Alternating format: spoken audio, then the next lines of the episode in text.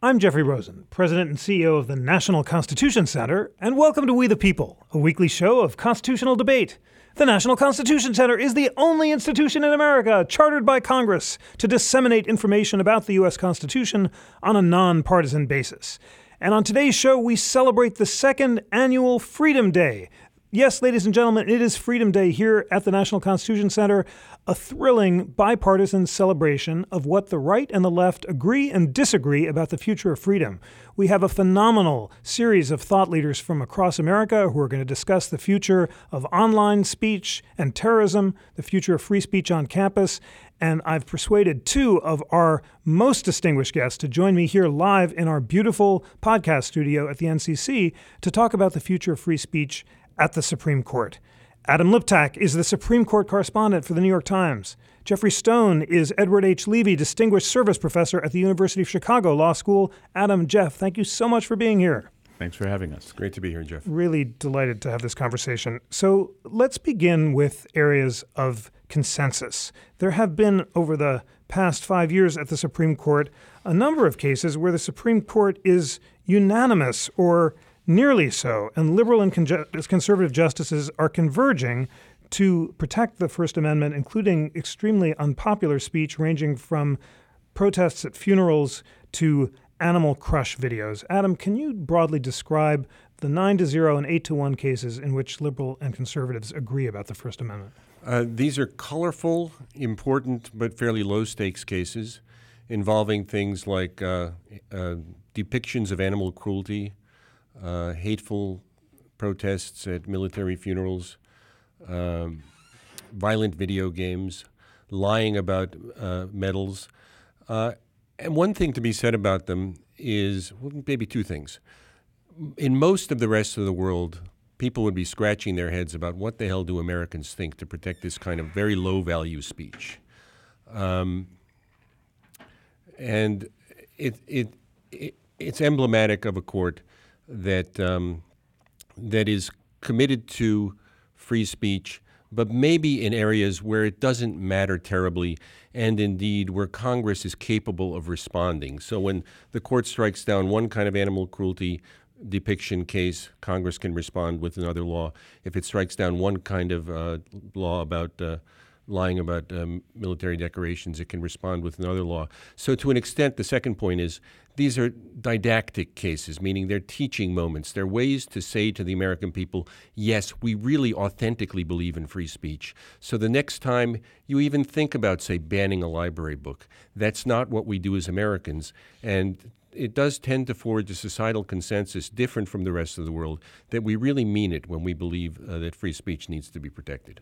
Interesting. Jeff, do you agree with Adam that these are symbolic but important teaching moments? And tell us about whether you're surprised that conservatives and liberals are converging here. We have a few dissents in these cases, often from Justice Samuel Alito, who defends a more privacy protective view over free speech and the funeral protest and uh, the, the crush video cases. How is it that conservatives and liberals came to agree about these cases?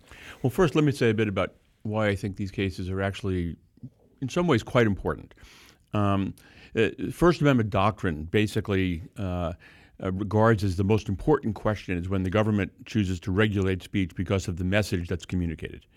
And uh, over time, the court has come to the view that there's a very strong presumption that when the government tries to uh, regulate a particular viewpoint or expression, that it can't do so unless it can show clear and present danger of very grave harm, and almost never uh, is such regulation permitted. But there's been one historic exception to that, which is what the court has come to see as something called low value speech. That is speech that isn't entitled to, doesn't, doesn't merit the full protection of the First Amendment. And examples of that would be uh, libel or um, fighting words or threats. Uh, and over time, obscenity. And over time, the court has said in these categories, uh, then the government doesn't have to show a clear and present danger of grave harm. It's allowed to regulate as long as there's a reasonable justification. And what's interesting about each of these cases is that um, in each of them, there was an argument made to the court that this particular category of speech that was being regulated should not be treated as um, worthy of the full protection of the First Amendment, but should be added as another example of this low value type of speech. And the key about these cases is the court rejected the invitation to do that. And for example, it would be easy to say that, well, violent video games, uh, you know, what does that have to do with what the First Amendment's about? Let's call that low value speech. Um, or uh, uh, animal crush videos, videos that show animals being uh, destroyed. Uh, what does that have to do with free speech? Let's call that low value speech. Um, and, so the court, instead of accepting that, that sort of logical invitation, has basically said, no, we're not going to go there. It said that we are, in fact, distrustful of ourselves about the danger that if we think something is low value, who are we to make that decision?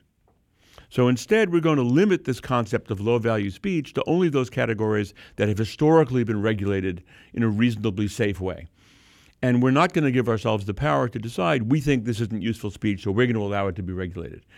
And that's a really profoundly important line that they've drawn. Um, and it, it may be true that in any of these particular cases, uh, the stakes aren't really that high in the long run. But by cabining their own authority to do this, I think they've made a very important statement about um, the protection of free speech. Wonderful. Well, listeners, if you want a comprehensive list of the categories of speech that the court considers low value, check out the phenomenal interactive Constitution, where you'll find Jeff Stone and Eugene Volokh agreeing about these categories and enumerating them, and it's an amazing resource. Adam, let's turn to the areas of disagreement. As you both described it, there's, there's broad agreement that uh, you can't regulate speech because you consider it low value or disapprove of it morally. But there are a bunch of cases, including those involving campaign finance, unions, and commercial speech, where liberals and conservatives are quite divided, and we often find five to four decisions. How would you characterize this split, and where did that come from? The um, the First Amendment, Jeff, used to be a left wing project. It used to protect uh, flag burners and hippies and the lonely pamphleteer and dissenters.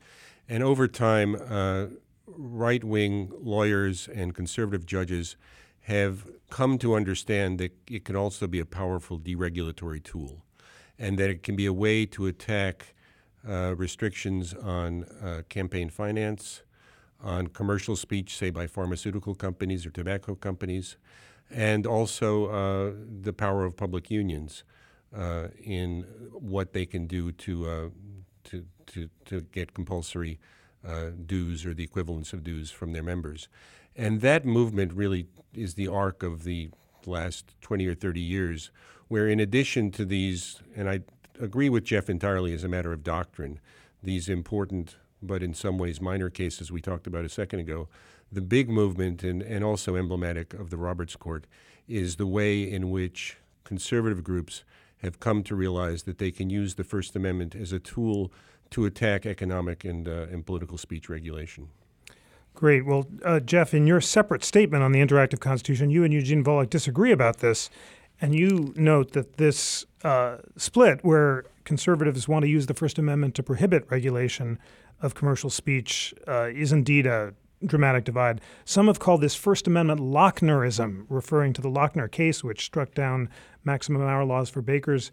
Uh, is that a fair description? And how would you characterize this division between liberals and conservatives when it comes to commercial and campaign speech? Well, first, I would separate the commercial and the campaign because I think they involve quite different issues, even though the lineups uh, among the justices are similar.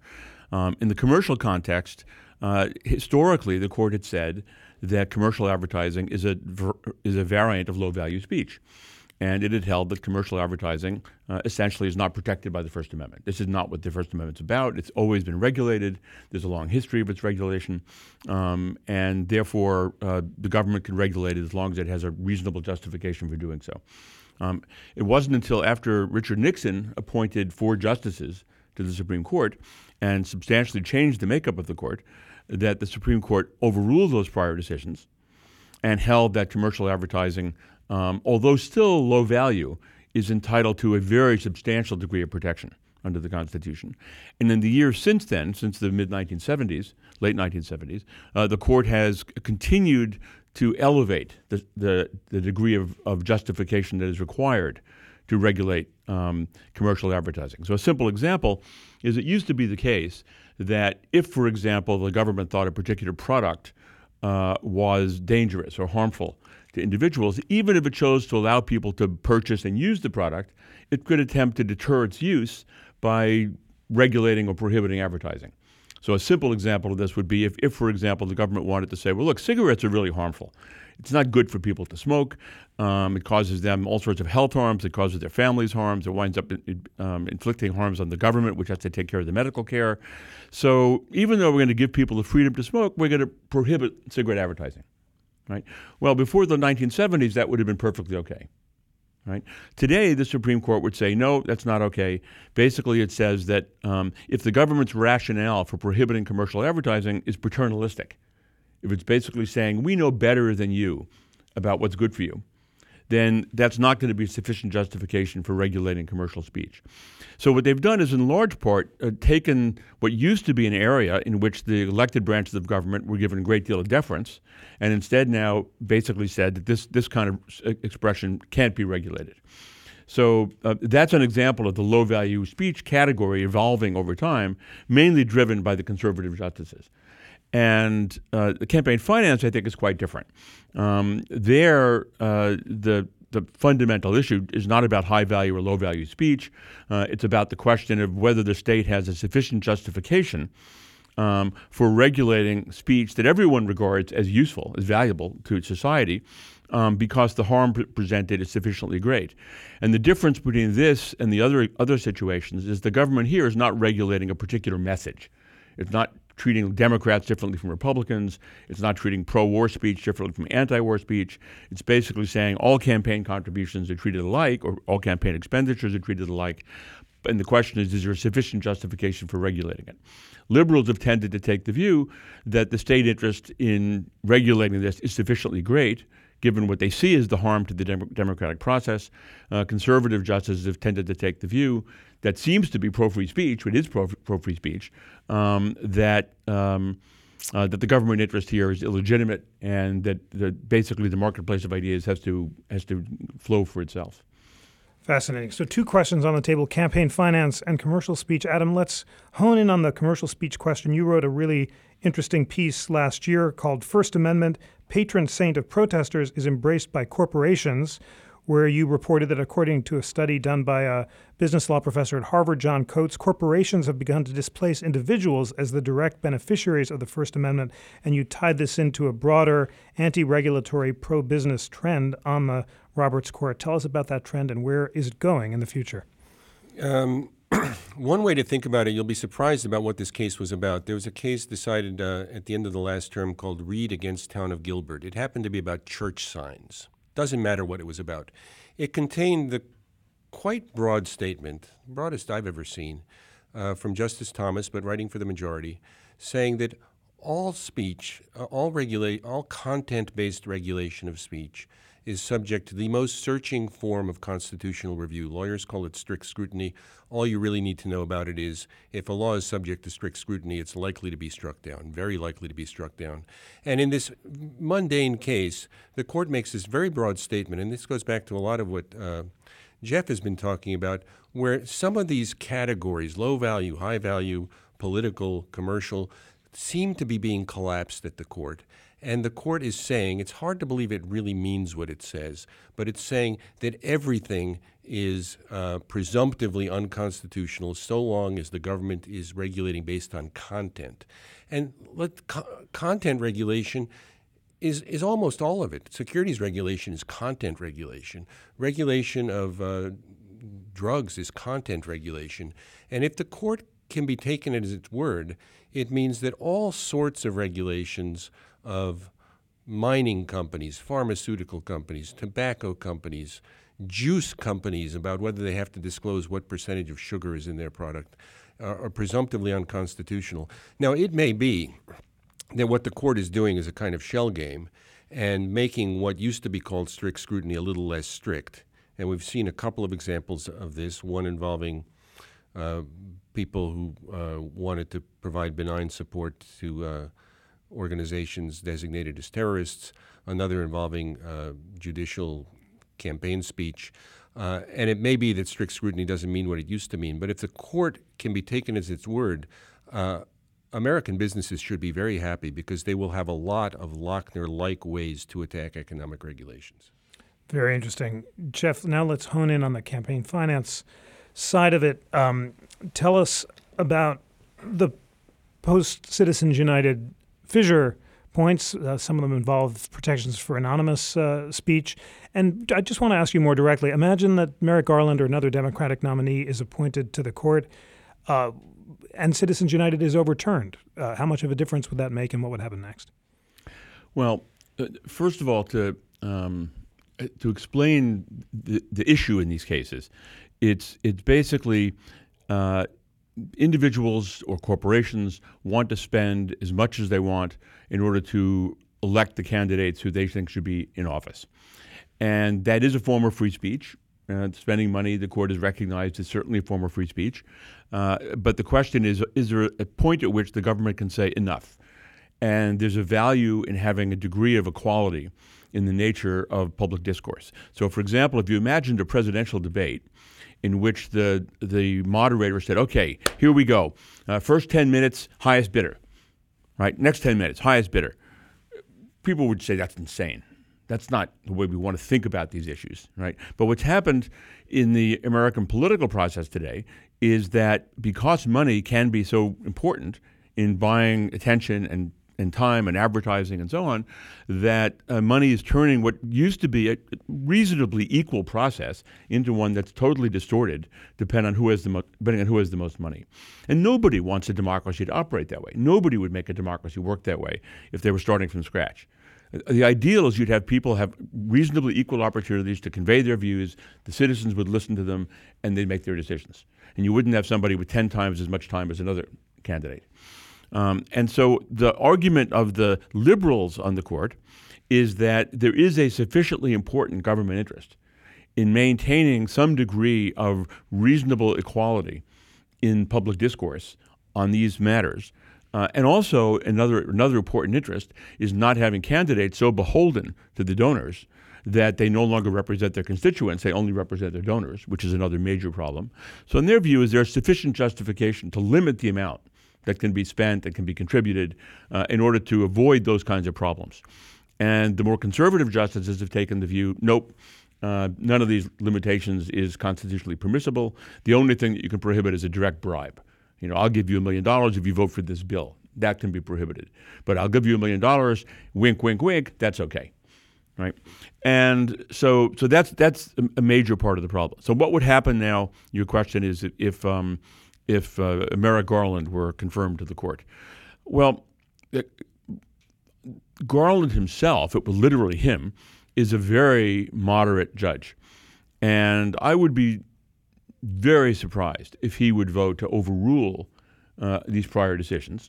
Um, I would not be surprised if he were willing to find ambiguities in the decisions um, and to narrow their effect so as to allow over time a greater degree of regulation than the five conservative justices would permit. Um, and I should say this is it's important to note this. Um, if I'm right about this, it's in direct um, contradiction to what the conservatives did because the Supreme Court initially upheld legislation that was struck down at Citizens United in the McConnell case in a five to four decision, with Justice O'Connor being one of the five justices in the majority. And after Justice Alito replaced Justice O'Connor, the court, in a five to four decision, the only difference being Alito replaced O'Connor, turned around and overruled the prior decision only seven years later in Citizens United. Um, I thought at the time that that was a completely illegitimate exercise of judicial authority.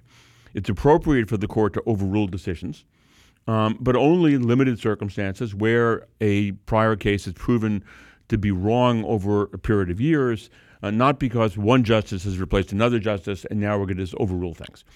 Um, and I would hope that if there were a, Justice Garland or some other Democratic nominee to the court to be the fifth justice on these issues, that they would not be so irresponsible and not be so reckless as to directly overrule Citizens United, even though I think it was a terrible decision. Very interesting. Adam, do you agree with Jeff that a Garland or a judge like him would be reluctant to overturn Citizens United? And then imagine Citizens United were overruled uh, how much of a difference would it make given the fact that Congress is unlikely to resurrect the restrictions on corporations that uh, Citizens United struck down? I agree completely with Jeff's analysis about the incremental tack a Garland or a Garland like justice would take. Uh, I do think there are pressure points which could, in short order, substantially affect the campaign landscape without overruling Citizens United.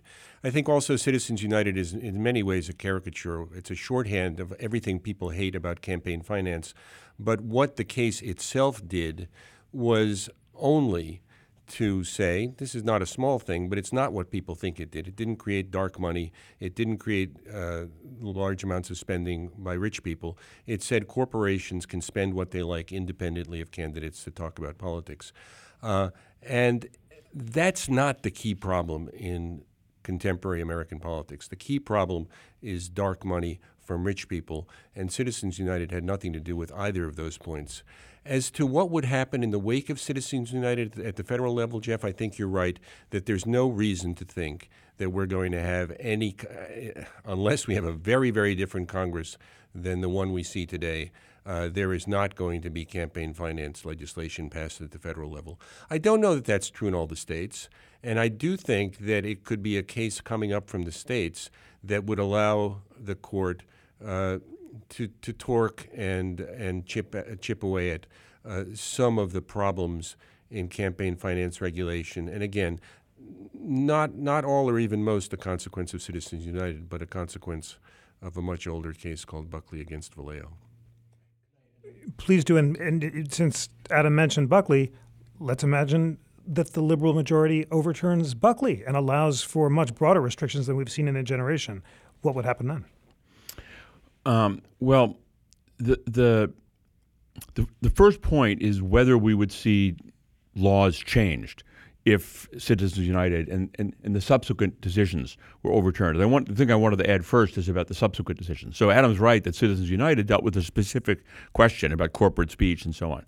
But in, in a series of decisions since then, the court has gone way beyond that. So to t- take an example, one state passes a law that says um, uh, we will give uh, a candidate who chooses to have public funding X amount of dollars. You don't have to take public funding, but if you choose to take it, we'll give you X amount of dollars. Um, if the opponent chooses to spend out of his own funds or out of funds he raises uh, much more than X amount of dollars, we'll increase what we give the publicly funded candidate. And the Supreme Court holds that's unconstitutional because it penalizes the rich candidate by giving more money to the to the poor candidate uh, because of the expenditures of the rich one. So the court has gone way beyond Citizens United in its in its regulations here. Um, what would happen if Citizens United were overturned? The basic problem at this point is 80% of the American people don't like Citizens United. Right? If given their druthers, if they could simply vote a constitutional amendment, they would vote one. Right? Uh, but the problem is it doesn't work that way, and you have to have elected officials to approve constitutional amendments in state legislatures and in Congress, and, and they're not going to because the, what's happened since Citizens United and the subsequent decisions is that elected officials are now the beneficiaries of the world that was put into existence by the Supreme Court. So they're the ones who have access to money. They're the ones who have rich donors. Um, Citizens United and the subsequent decisions and so on have benefited them. They're not going to turn around now and pass laws that are going to make it more difficult for them to be reelected. I would like to think that they were good enough citizens to do that, but I don't think that's going to happen. So part of the problem, I think, is that we now have a, a, a created a world of politics which feeds off of what Citizens United and the other decisions created, so that even if you took away Citizens United, I'm not sure we'd be able to turn anything back to where it should be. So I think it's a real threat to the future of American democracy. Very interesting indeed. Well, let us turn to the question of hate speech. We're going to have an incredible panel on that question in just a moment uh, at Freedom Day, which listeners can hear on live at America's Town Hall.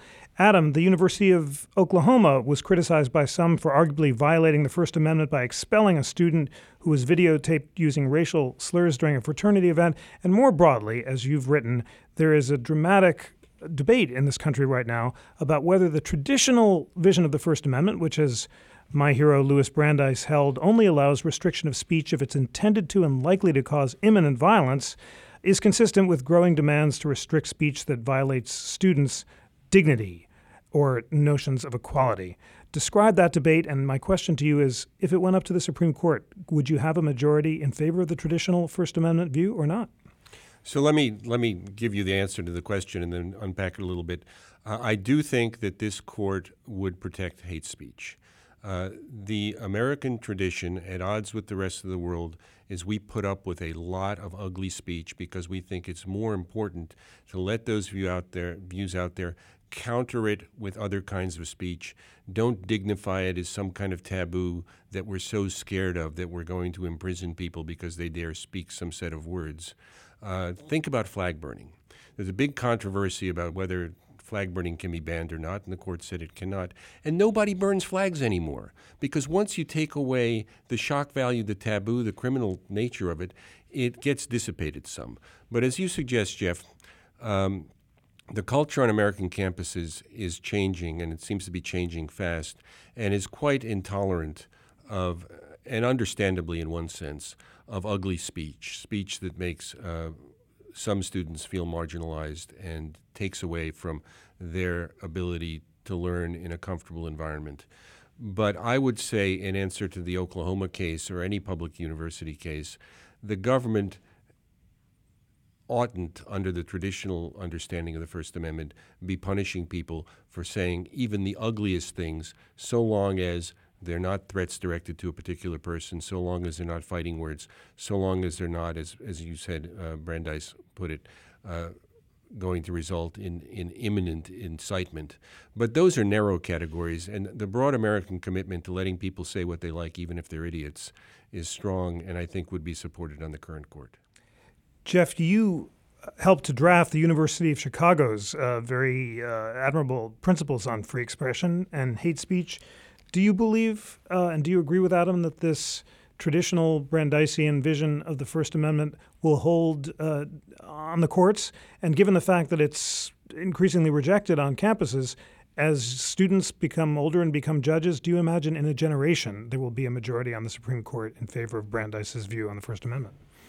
Uh, well, that's the first question. I do believe that the current court would strike down laws that um, punished students or faculty members for engaging in expression that would, was seen as offensive or loathsome or made people uncomfortable or insulting or whatever.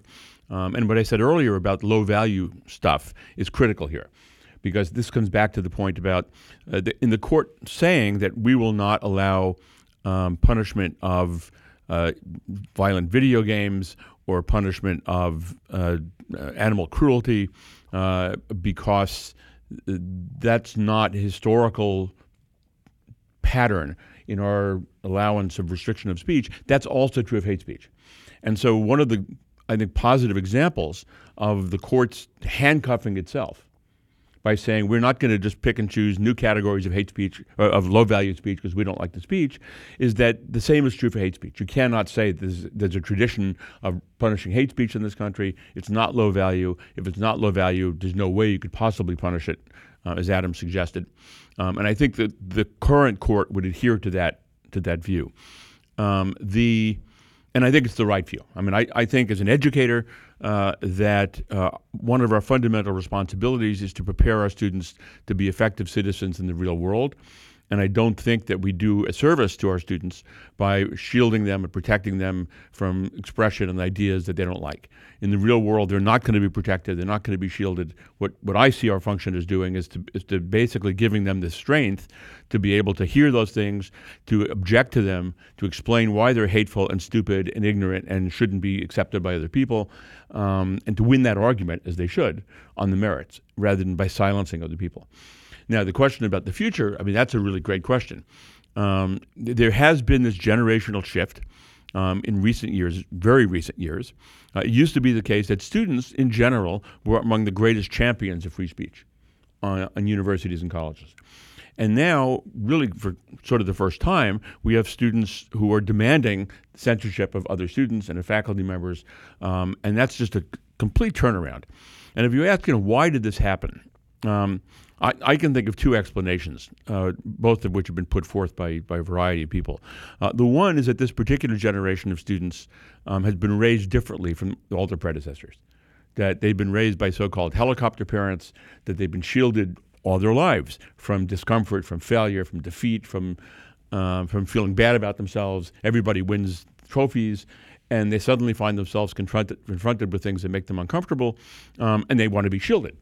And uh, and that's one explanation. It's not a very attractive one in my view, but I think it has a lot of credibility. Um, the other more positive one is it may be the case that, this, that prior generations of students, particularly minority students and so on, have felt exactly the same thing all along, but have been intimidated about ever saying so. And that this generation of students therefore deserves credit for saying, you know what, this is making it very hard for me to be an effective student. I am feeling marginalized and demeaned. And if this is what generations of students in the past have been subjected to and haven't spoken out about it, then universities have been oblivious to it and haven't been able to try to address it. And in that sense, I think that coming out and saying this is not a bad thing. The bad thing is saying censor the other people, as opposed to help condemn those other people and help prepare us to deal with them in an effective manner. Very interesting. Adam, a few years ago, you wrote a fascinating piece about how the U.S. is an outlier on hate speech. As you both described it, uh, younger people are moving toward a more European uh, effort to regulate hate speech in the name of dignity. You're now teaching a class on free speech at Yale Law School. What is your explanation for why the new generation of students is moving toward a European view of hate speech, and where is that going?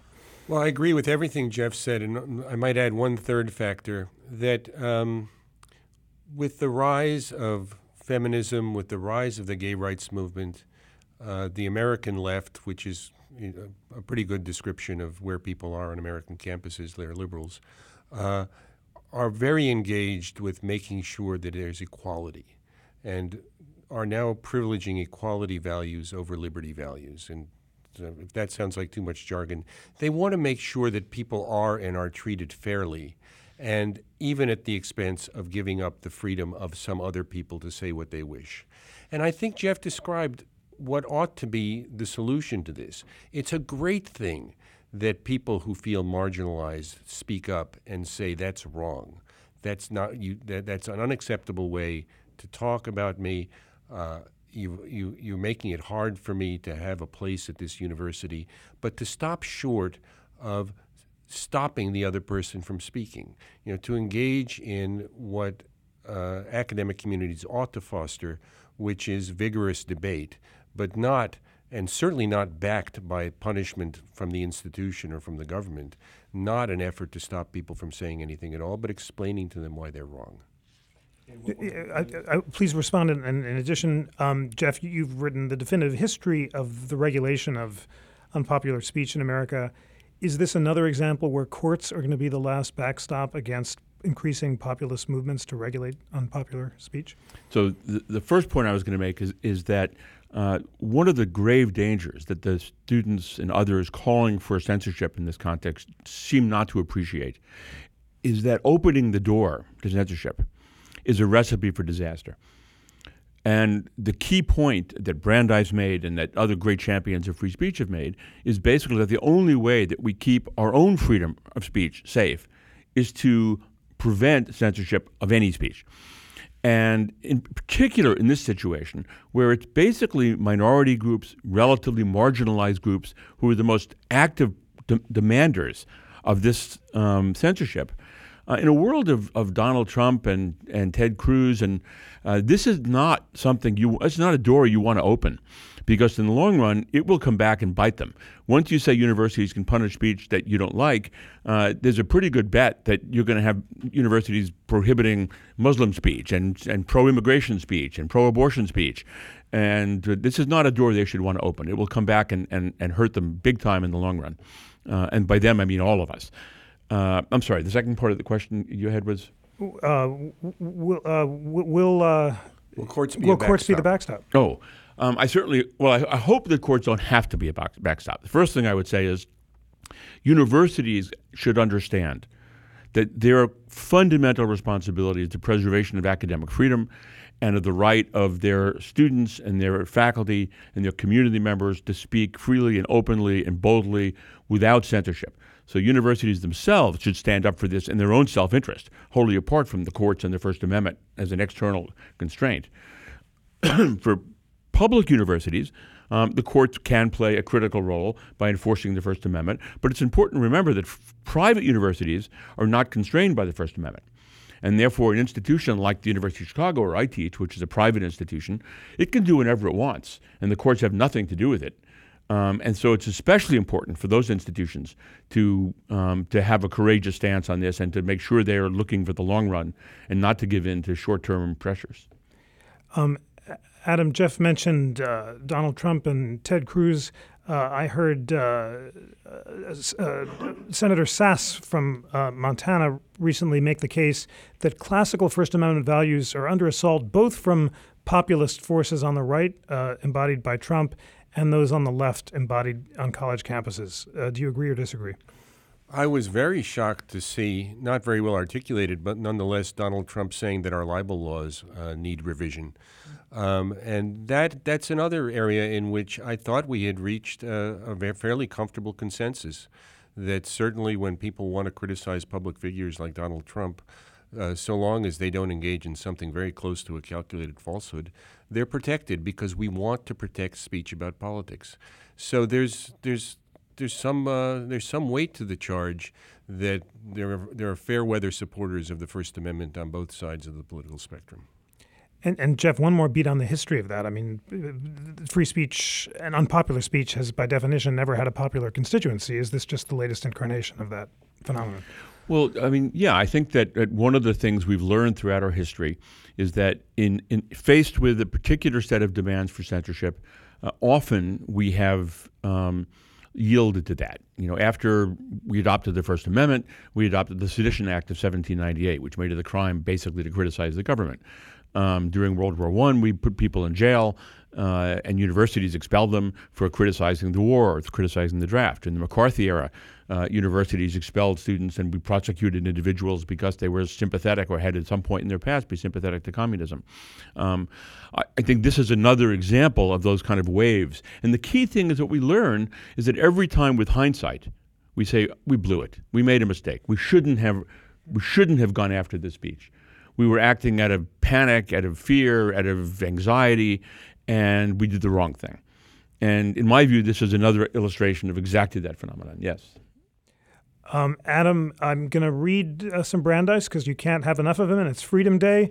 Uh, here he is in Whitney. Those who won our independence believe the final end of the state was to make men free to develop their faculties and that in its government the deliberative forces should prevail over the arbitrary. It goes on very beautifully, and then, of course, he endorses counter speech and says the best response to evil counsels is good ones. How could counter speech work on campus as a response to hate speech?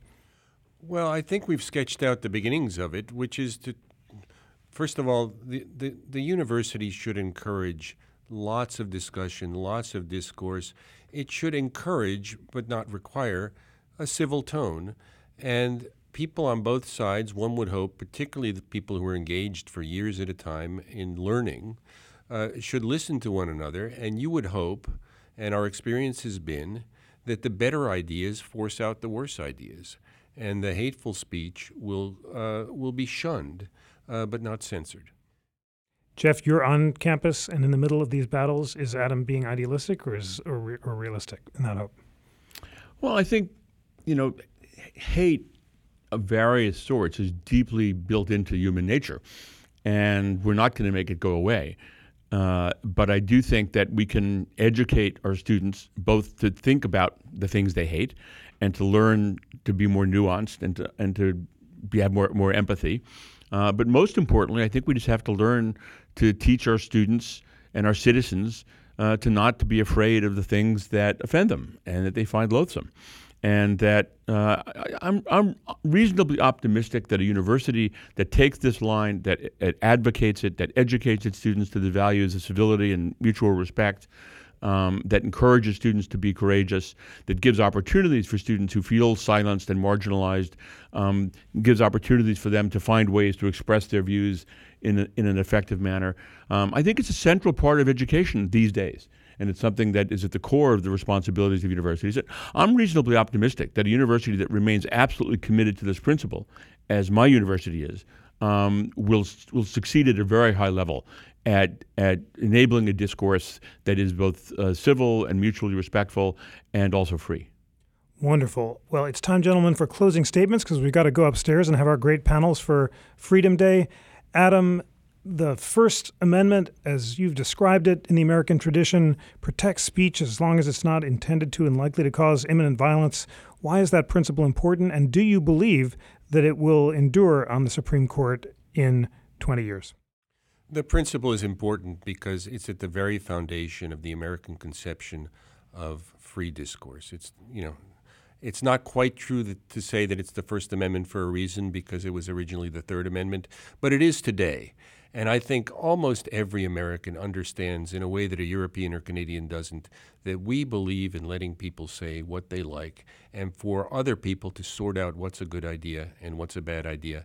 And in general terms, I would expect this Supreme Court, the next Supreme Court, and the Supreme Court 50 years from now to stand behind that idea.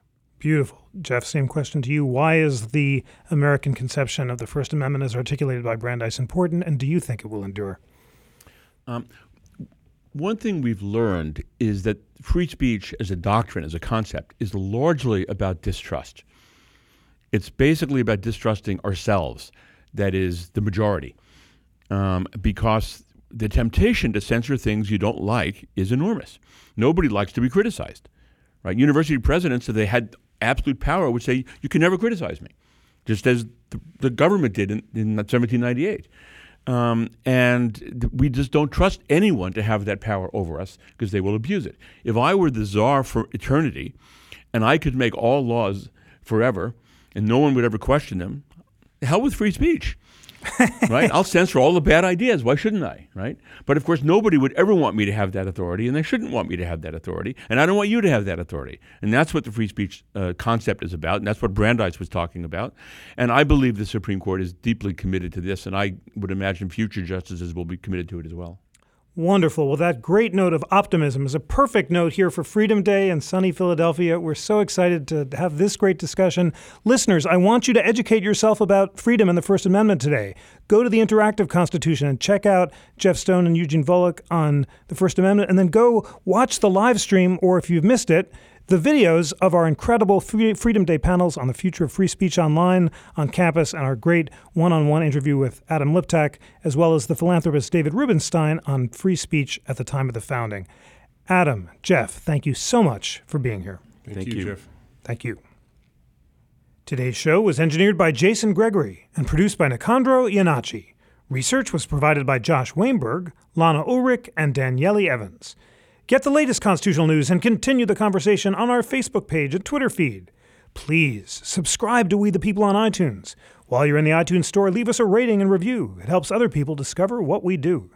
Please also subscribe to Live at America's Town Hall, featuring conversations and debates presented here at the Constitution Center across from Independence Hall in beautiful Philadelphia. We the People is a member of Slate's Panoply Network. Check out all of our sibling podcasts at itunes.com forward slash panoply. And finally, despite our congressional charter, the National Constitution Center is a private nonprofit. We receive little government support, and we rely on the generosity of people around the country who are inspired by our nonpartisan mission of constitutional education and debate. Please consider becoming a member to support our work, including this great podcast. Visit constitutioncenter.org to learn more.